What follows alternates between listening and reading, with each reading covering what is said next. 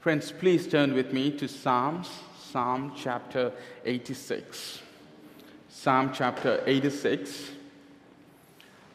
Listen now to the holy, inerrant, and living word of God. A prayer of David. Incline your heart, O Lord, and answer me, for I am poor and needy. Preserve my life, for I am godly. Save your servant who trusts in you. You are my God. Be gracious to me, O Lord, for to you do I cry all the day. Gladden the soul of your servant, for to you, O Lord, do I lift up my soul. For you, O Lord, are good and forgiving, abounding in steadfast love to all who call upon you. Give ear, O Lord, to my prayer. Listen to my plea for grace. In the day of my trouble, I call upon you, for you answer me. There is none like you among the gods, O Lord, nor are there any works like yours. All the nations you have made shall come and worship before you, O Lord, and shall glorify your name. For you are great and do wondrous things. You alone are God. Teach me your way, O Lord, that I may walk in your truth. Unite my heart to fear your name. I give thanks to you, O Lord my God, with my whole heart, and I will glorify your name forever. For great is your steadfast love toward me. You have delivered my soul from the depths of Sheol. O God, insolent men have risen up against me. A band of ruthless men seeks my life, and they do not set you before them. But you, O Lord, are a God merciful and gracious, slow to anger, and abounding in steadfast love and faithfulness. Turn to me and be gracious to me. Give your strength to your servant and save the son of your maidservant.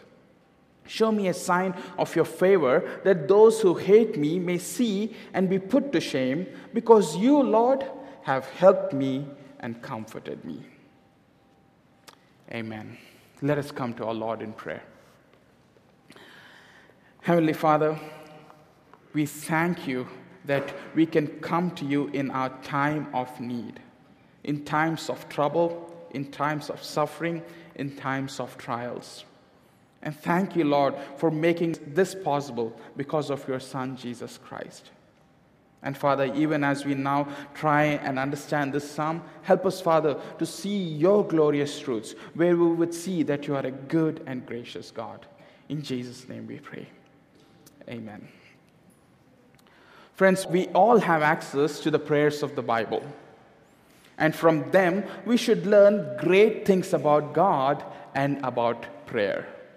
Psalm 86 is an example of a very instructive prayer from a great man of God. We are going to see in this psalm, David worships the Lord. It is the only psalm in the third book of the Psalms that is ascribed to King David. And like so many of David's prayers, he pleads from a frightened and wearied soul because of his troubles.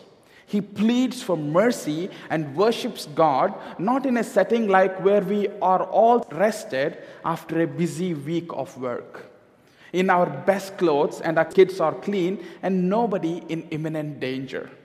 No, David is worshiping the Lord and praying to God in a time of desperate need. When we think of someone like King David, inspired by the Holy Spirit, saint, he is also weak and in a humble place. And this is where he is in his desperate need. He prays to God and he worships God. It is a great prayer and with a firm grasp on the mercy and grace and the love of God. And he prays, To you, Lord, I will lift my soul, for your great and your steadfast love to me. Well, David begins this psalm in a way that reminds us that we should always approach God humbly as sinners needing grace. Our first point is that we should always approach God humbly as sinners needing grace. That is what we see in verses 1 to 4. He approaches God humbly. Psalm 86 shows a great spiritual, eminent person such as David, one who is the anointed king of Israel, and he prays in a humble manner. Look at verse 1. It says, Incline your ear, O Lord, and answer me, for I am poor and needy. He is poor and needy. No doubt that in part he is facing trials. He is afraid. He has got great difficulties. No doubt Psalm 86 was written when King Saul was hunting him down to kill him, and David is on the run, discouraged and seemingly in danger.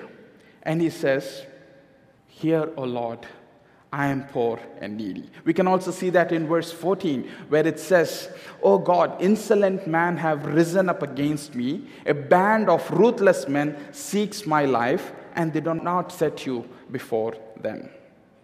And yet, a man like him, he needed to pray this way all the time because he understood his poor and needy state, and he is crying out, Incline your ear, O Lord, and answer me. He is crying out for God to lean over, incline your ear, and then act in response to his prayer.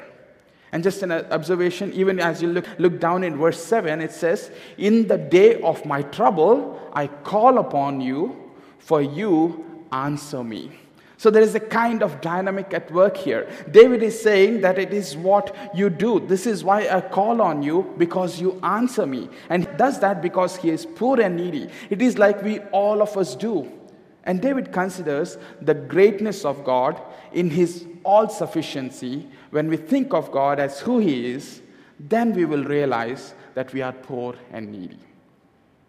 Our problem is we tend to compare ourselves with one another.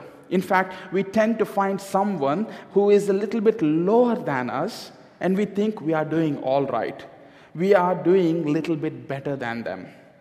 But when we look into the Word of God through our knowledge of God, and we see the truth of the glory and the riches and the wisdom and the holiness of God, we can only approach to Him as people who are poor and needy. And we can only say, Oh Lord, have mercy on me. I'm poor and needy. There is no hypocrisy here. There is honesty and a transparency of heart. And he prays and he makes three requests with this attitude. And first, he says, he asks God for deliverance. We see that in verse 2. Preserve my life, for I am godly. Save your servant who trusts in you. You are my God. David prays for deliverance. That is his first request.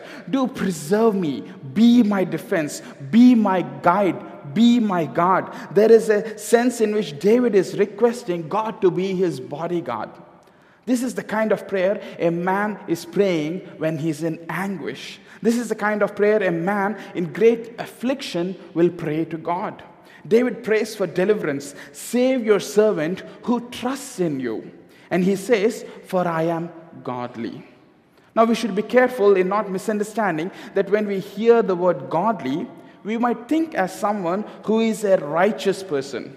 We need to understand David is not claiming to be perfectly righteous while he is facing these trials because later he asks for forgiveness. But this phrase, David uses simply means one who is fully devoted to God.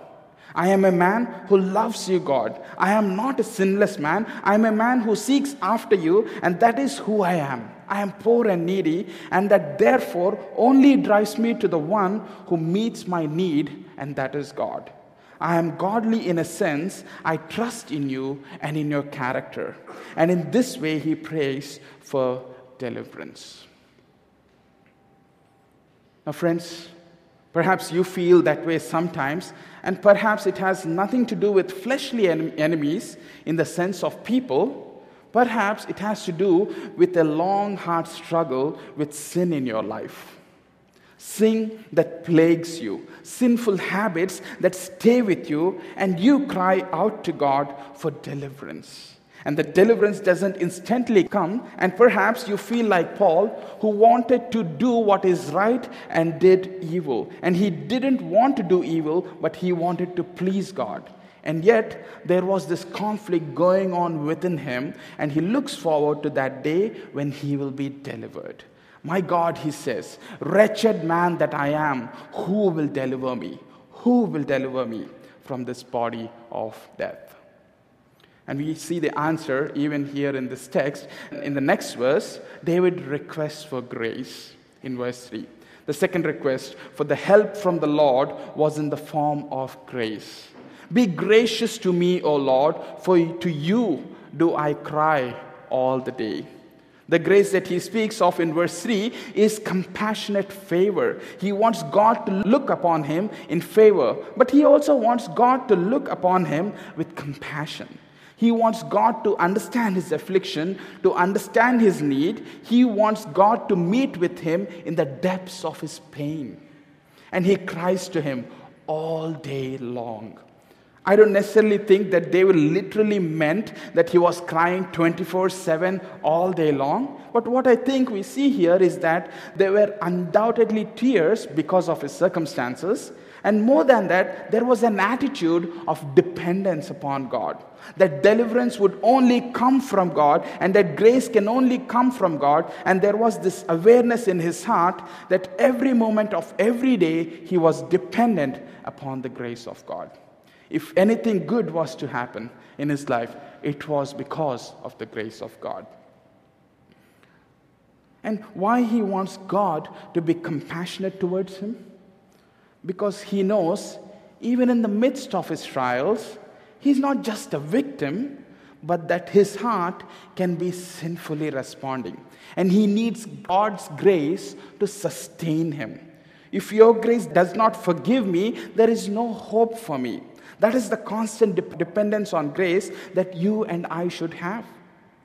And if we know Jesus Christ as our Lord and Savior, we can have the confidence that the writer of Hebrews says that we can have a confidence that He is the great high priest. We have this one who has already paid the price and the penalty for our sin, and therefore we can come to God boldly. Through Christ, we can come to His throne of grace and we can find the grace and the help we need in the time of our need. Friends, God never intended prayer to be something that we do periodically from time to time just to shoot up these little requests. God always intended prayer to be a lifestyle and an attitude of constant awareness of dependency. That is what you need to have if you are depressed. If you are depressed, cry to God all day long get up and do what you are responsible for and cry to God all day long. Don't retreat away from the people of God whom God has provided for you for your encouragement. But fellowship with them and pray all day long because the dark times will come and we cannot go into our bubble until the sunshine comes again. So David prayed for deliverance, he prayed for grace, and he also prayed for gladness. That is the third request we see here. Look at verse 4. Gladden the soul of your servant. To you, O Lord, do I lift up my soul. Make me glad, Lord. My soul is discouraged. I am down. I have lost my joy. Make me glad, Lord. Fill my soul with joy, for it is to you that I lift up my soul. David understood that when joy was gone, the only way to get it back is to get it from God. He knew that God is the source of joy. And so he had to just keep crying out to God. And eventually, that gladness would return, that joy would be given. Let me just encourage you. If you're in a job that you don't like, if you are a parent of small children and you are at your limits with your children's constant demands, or if you're trying to teach your children or students and they're frustrating you by their lack of effort, or if you are discipling a brother or a sister, someone in our church, and they're being very difficult and unwilling to listen to your counsel. And in any of this, if you are feeling so tired and you're like, I can't do this anymore, let me encourage you to pray like this as you see in Psalm 86.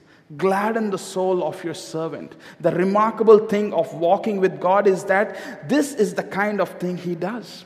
Even in our unpleasant circumstances that we don't really like, that we don't want to be, He is with us, and we will start to feel the joy of the Lord when we call upon his name. In spite of everything that is going around us. And in verse 5, he gives thanks to God for he is ready to forgive.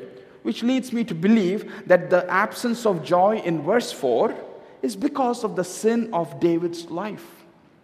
It's not always the case that if you are not joyful, there is sin in your life, but it is often the case. And so he sought God for forgiveness and he thanks God for his always being ready to forgive. We can see that in Psalm 32, verse 3. It says, For when I kept silent, my bones wasted away through my groaning all day long. For day and night your hand was heavy upon me, my strength was dried up as by the heat of the summer. And this is because of his sin. And then in verse 5, he says, I acknowledge my sin to you, and I did not cover my iniquity. I said, I will confess my transgressions to the Lord, and you forgave the iniquity of my sin. Friends, nothing will kill joy like unconfessed sin. Nothing. So search your heart for uh, sinful tendencies in your life. So David prayed for gladness. So, the first principle that God wants us to learn is that we should always approach God humbly as sinners needing grace. And David approached God humbly requesting deliverance, humbly requesting grace, and humbly requesting gladness in his heart. But David's confidence to come to God, not only based on the knowledge of himself and his neediness, but it also based on the knowledge of who God is. That would be our second point. That is what we will see in the next few verses. David approached God because of his supremacy. David is able to come to God in a state of utter dependence because of God's character. We will see that from verses 5 to 10. One reason we don't turn to God in our despair is because we are not meditating who God is. But David says, For you, O Lord, are good and forgiving, abounding in steadfast love to all who call upon you. We see our problem very well, but we don't see our God very well. But David says, My God is good Friends, if you don't believe God is good, you will not seek Him in prayer as you should. He knew that God is good even when he is suffering. Joseph learned this, who could have easily doubted the goodness of God. When he was sold into slavery by his brothers, when he was thrown into prison by Potiphar because of his wife's false accusations, when he was forgotten in the jail by the baker and the cupbearer, he could have easily doubted the goodness of God, but he did not. And David says that God is good because of his readiness to forgive. Brothers and sisters, if you ever wonder if God is good and doubt his goodness, look to the cross for an instance. Look to the cross of Jesus and remind yourself how God has forgiven you in Christ if you are a believer. It is almost like David at this point of his psalm is preaching these truths to himself. He is preaching to himself of all the good news about God to himself. And by doing so, from asking God for grace, recognizing the goodness and forgiveness of God and his steadfast love, he starts to worship God by saying in verse 8, There is none like you among the gods, O Lord, nor there are any works like yours. Verse 10 For you are great and are greatly to be praised, and you do wondrous things, and you alone are God. You are great and big than any of my problems. There is nothing that you cannot do. And he says in verse 9, there will be one day, one day where the whole world will bow down before you in worship. What David is doing in these verses are that he is reminding himself of the attributes of God. And this is poetry, so that there is a difference in the structure. But these attributes appear all over the psalm, not necessarily all in one order. But the point here is in times of trouble, when everything around you is changing, you need to understand that there is one rock that never changes, and that is God. So you take the confusion of wondering what God has in store for you in your future and what is He trying to teach you in this trial, and you bring them and you submit them under the truths like God is sovereign, like God is good, God is merciful, God is wise. And I don't have to understand all those things. I don't have to understand why am I going through the trials. I can ask God, He won't be offended by that, but I don't need to know that. What I need to know is I need to submit all of my doubts, all of my confusion, all of my mental stress, all of my fears to what I know to be true that God is good and He will never change. In fact, He alone is God. That God is unique. Nor are there any work like God's. Psalm 86, verse 9, he says, all the nations you have made shall come and worship before you, O Lord, and shall glorify your name. This is prophetic of the messianic kingdom when Christ reigns upon this earth after judging everyone. And we also see in verse 15 that he is merciful. But you, O Lord, are a God merciful and gracious, slow to anger, and abounding in steadfast love and faithfulness. God is merciful. Now, the question should rise as to why that is true. David knew that by experience, and how is it true for us? How is it true that God is merciful towards sinners like us? The answer is because of Jesus Christ. It is because of Jesus Christ, because of the ultimate mercy of God. It is because Jesus Christ came to earth, died upon the cross of Calvary, so that the mercy of God could be freely flowing to sinners like you and me. Paul says in Ephesians chapter 2, verse 4 But God, being rich in mercy, because of the great love with which He loved us, even when we are dead in our trespasses, made us alive together with Christ. By grace you have been saved. Mercy is God withholding judgment from us that we deserve. So David says, God, I know I not only deserve the adversity that I am now facing, but I deserve worse than this. You see, in pride, we often have a problem to accept the suffering. We will say, I do not deserve this. When the reality is, we not only deserve what we are going through, I'm not talking in the sense of a personal punishment kind of way, but I'm saying adversity in general is given for Christians. Jesus promised that in John chapter 16, verse 34 In the world you will have tribulation.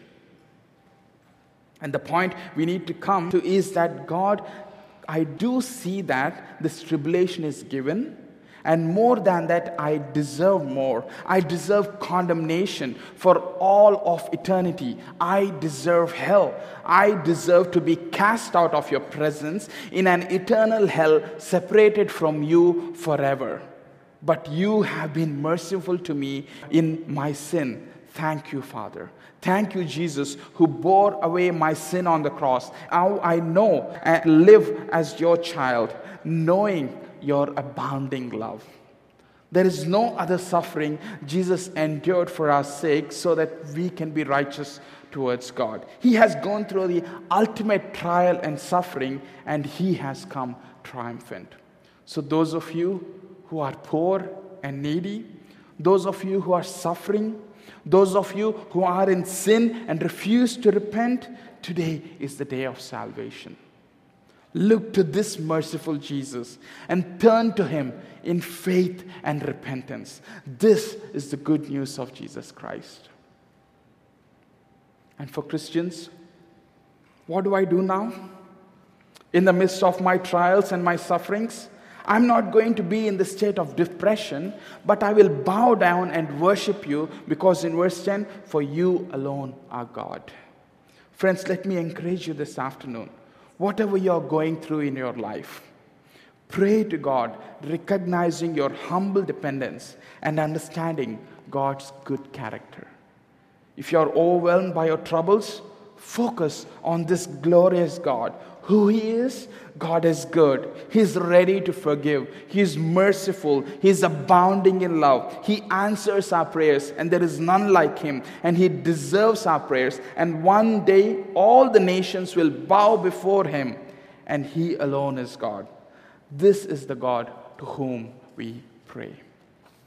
And now, David, as he continues his request, now he gets into submitting petitions which are more specific with renewed supplications. This would be our third point renewed petitions to a faithful God. And look, we'll look at in verse 11, he's concerned primarily, firstly, about his own sins.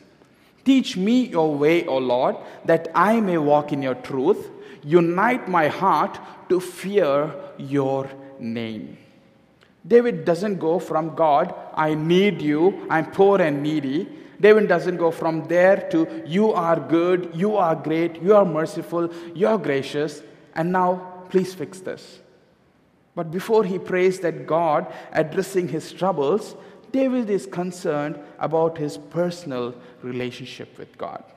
He wants to be right with God. That we see in verses 11 to 13. He wants God to fix him before fixing his problems. Since God is so great and he does such wondrous things, David wants to know more. He asks the Lord to teach him his ways. David wants to walk in God's truth. He understands that before he can rightly make his petitions to God, he needs to be walking in faithful obedience. Now, think about it for a moment, friend. How do we pray to God? We get into debt thoughtlessly, not thinking about contentment or being a faithful steward with what God has given to us, and not think about what walking in faith would look like. We get into trouble.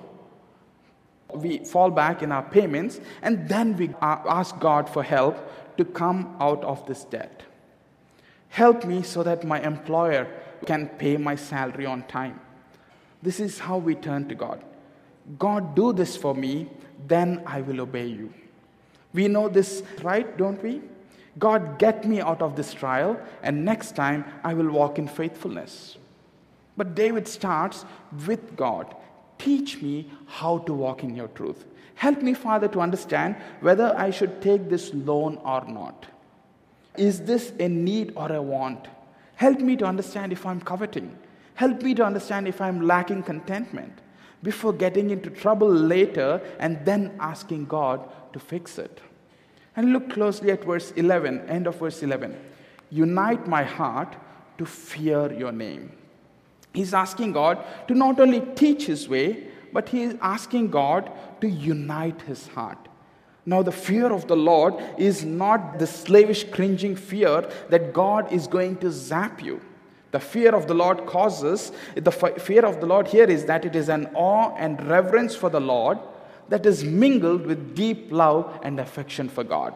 The fear of the Lord causes us to be single minded in our devotion to Him and obedience to Him. And with that fear, He wanted a heart that is completely united to God. So often, our hearts can be divided and can be moving in different directions and David wants a heart that is solely and fully focused upon God, focused upon God's glory, and focused upon his obedience to God's ways. And with such a heart, he asks, he says in verse 12, I give thanks to you, O Lord my God. With my whole heart, I will glorify your name forever. In the midst of his problem, he is saying, I give thanks to you, God.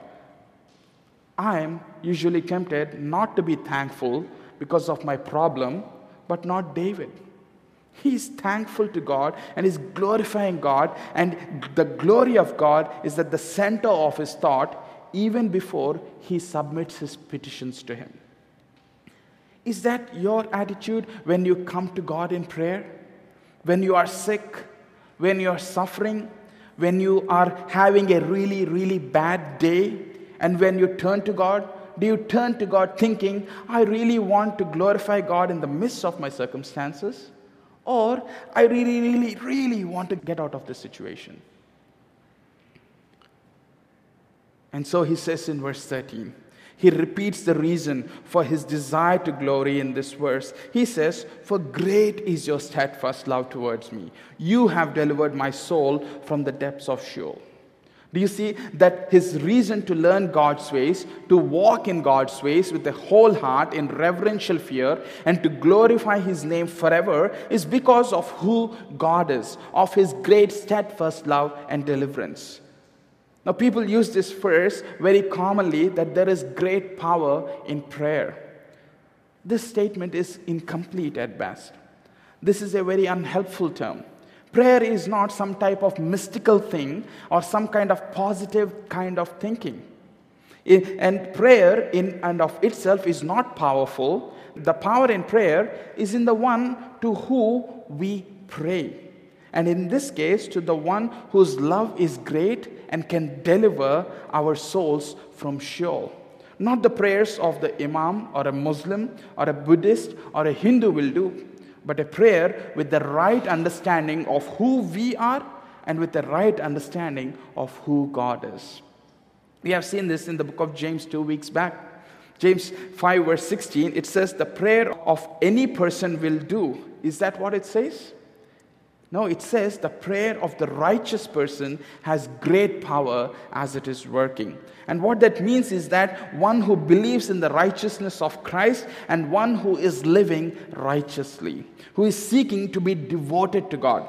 In the Old Testament, David understood coming to God meant to walk in righteousness. And for us, no, we can now come to God because of the righteousness of Christ and walking in the spirit of obedience. In Christ, we know that God the Father will hear our prayers. David knew that, and after that, he comes now to God with his request. And finally, at this point, David is specifically speaking about his problem. Verse 14, he says, O God, insolent men have risen up against me. A band of ruthless men seek my life, and they do not set you before them. And he asks, three things to God. And he does so in light of all that he has prayed and praised for God so far. So, as a person united with God, who fears God and who wants to glorify God, what does he ask for? He asks for God's strength. If our troubles do anything, they drain our strength, don't they? They wear us out. This gives us sleepless nights. Our hearts literally feel heavy. And David asks for strength. Not personal strength, God's strength to face these trials and the strength to trust in the Lord. We see that in verse 16. Give your strength to your servant. And secondly, he prays. He prays for grace again. He prays for deliverance. But see how he does it. Show me a sign of your favor that those who hate me may see and be put to shame because you, Lord, have helped me and comforted me.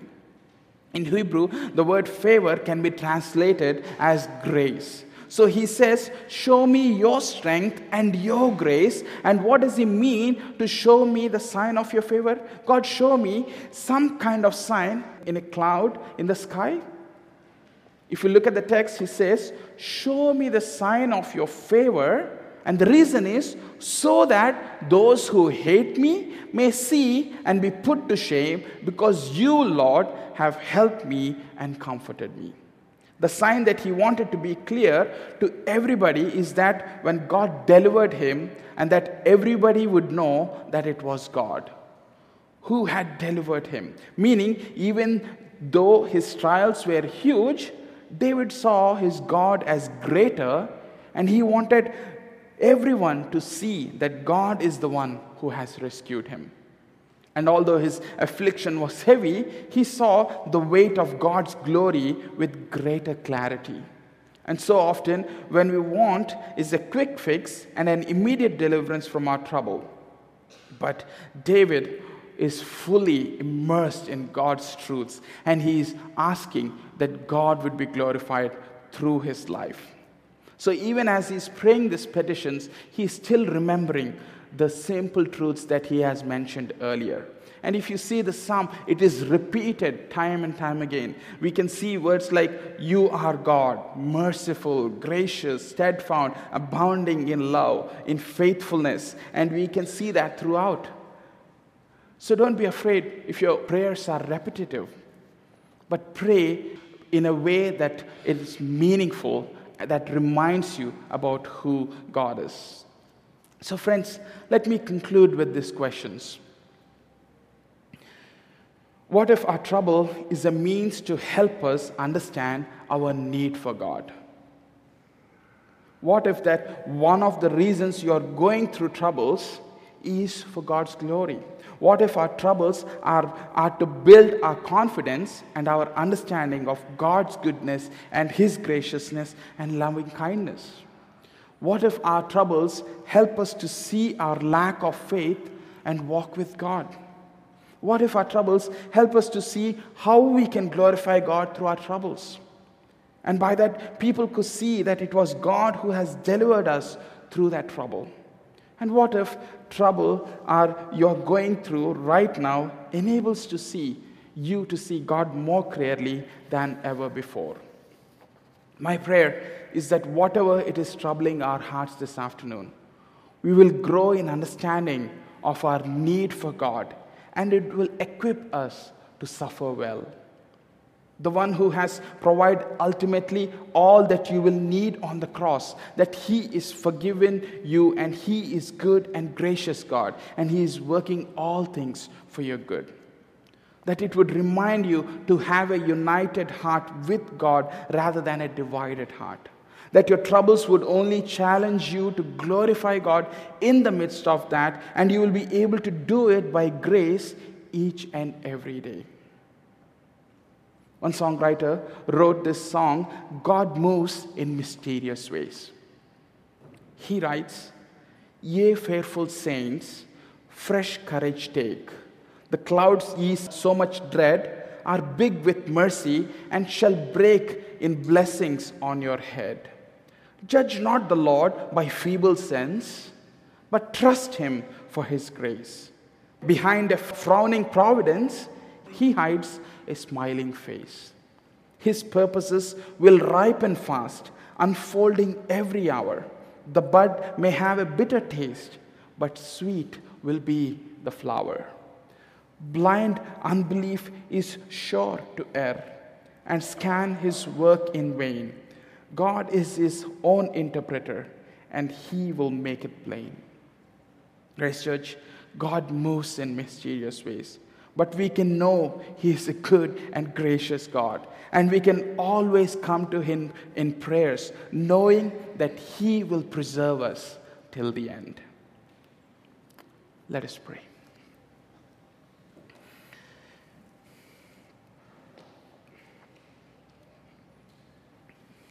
Heavenly Father, we come to you because you are a good and gracious God, abounding in steadfast love and faithfulness.